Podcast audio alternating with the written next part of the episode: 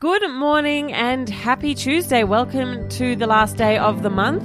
And that means it's the last day of November. You'll see some particularly hairy upper lips around town today. Make sure to donate if that's something you want to do. I do love a charity, but I am even more excited to see Sam with normal facial hair after today. Turning our attention to news, and unfortunately, we are still speaking about the Omicron variant. Sam, take us through what's happening. So, yesterday, Health Minister Greg Hunt announced that the Australian Technical Advisory Group on Immunisations, we know them as ATAGI, will review advice and timeframes for vaccine booster shots amid the spread of the Omicron COVID 19 variant. The federal government's now seeking advice on whether the current six month timeframe to receive the booster shot should be shortened. We've heard four months being thrown around a lot. South African President Cyril Ramaphosa has called for countries to overturn the travel bans that have been put on the nation amid the spread of the Omicron COVID 19 variant. Now, Australia, for one, has adopted some restrictions for people coming in from these countries, as have many other nations across the world, after the variant was flagged first by South African scientists just days ago. Ramaphosa has labelled the restrictions as, quote, scientifically unjustified. And in some tech news this morning, regulatory changes will now enable telecommunications companies in Australia to have access to additional data around scams. And this is all meant to help us identify and block scam text messages. The changes mean the companies can now use more sophisticated technology and algorithms to try to stop the messages. According to the ACCC's Scam Watch, Australians have lost $87 million to phone call and text message scams so far in 2021 alone. You don't want to know how long it took us to find the good news this morning, and we will not tell you, but we can tell you today is Giving Tuesday. So, Giving Tuesday falls on the Tuesday after the US holiday of Thanksgiving, and it's seen as the antidote to the consumer craziness of Black Friday and Cyber Monday. So, the event encourages people and organizations to come together and donate either goods, voices, services to celebrate the work of the not for profit sector. On this day in 2020, charities in the US raised an astounding $3.5 billion.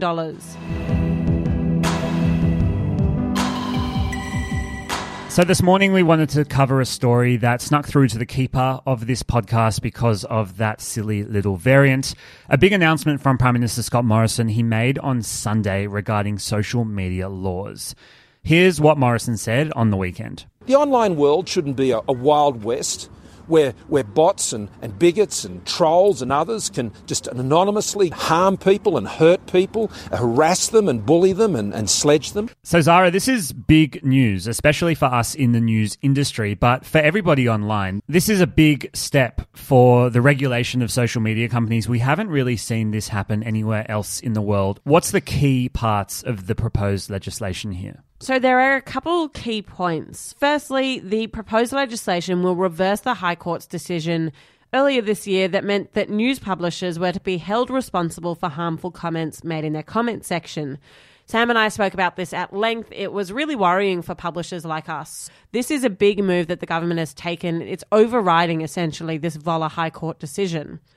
Secondly, the legislation will give social media companies a defense from being the publisher of the harmful post or comment if they can show that they have a complaints procedure in place for defamatory and harmful posts.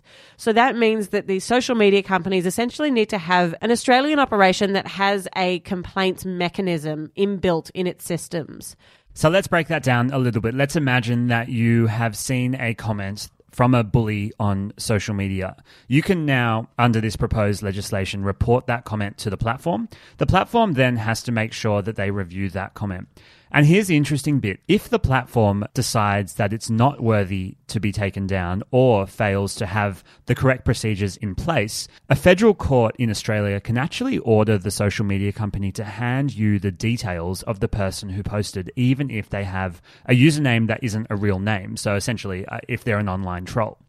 These details could include things like an email address, a mobile phone number. And the reason why you'll be able to get those details now is if you want to pursue a civil action against them. So if you want to sue them for defamation online.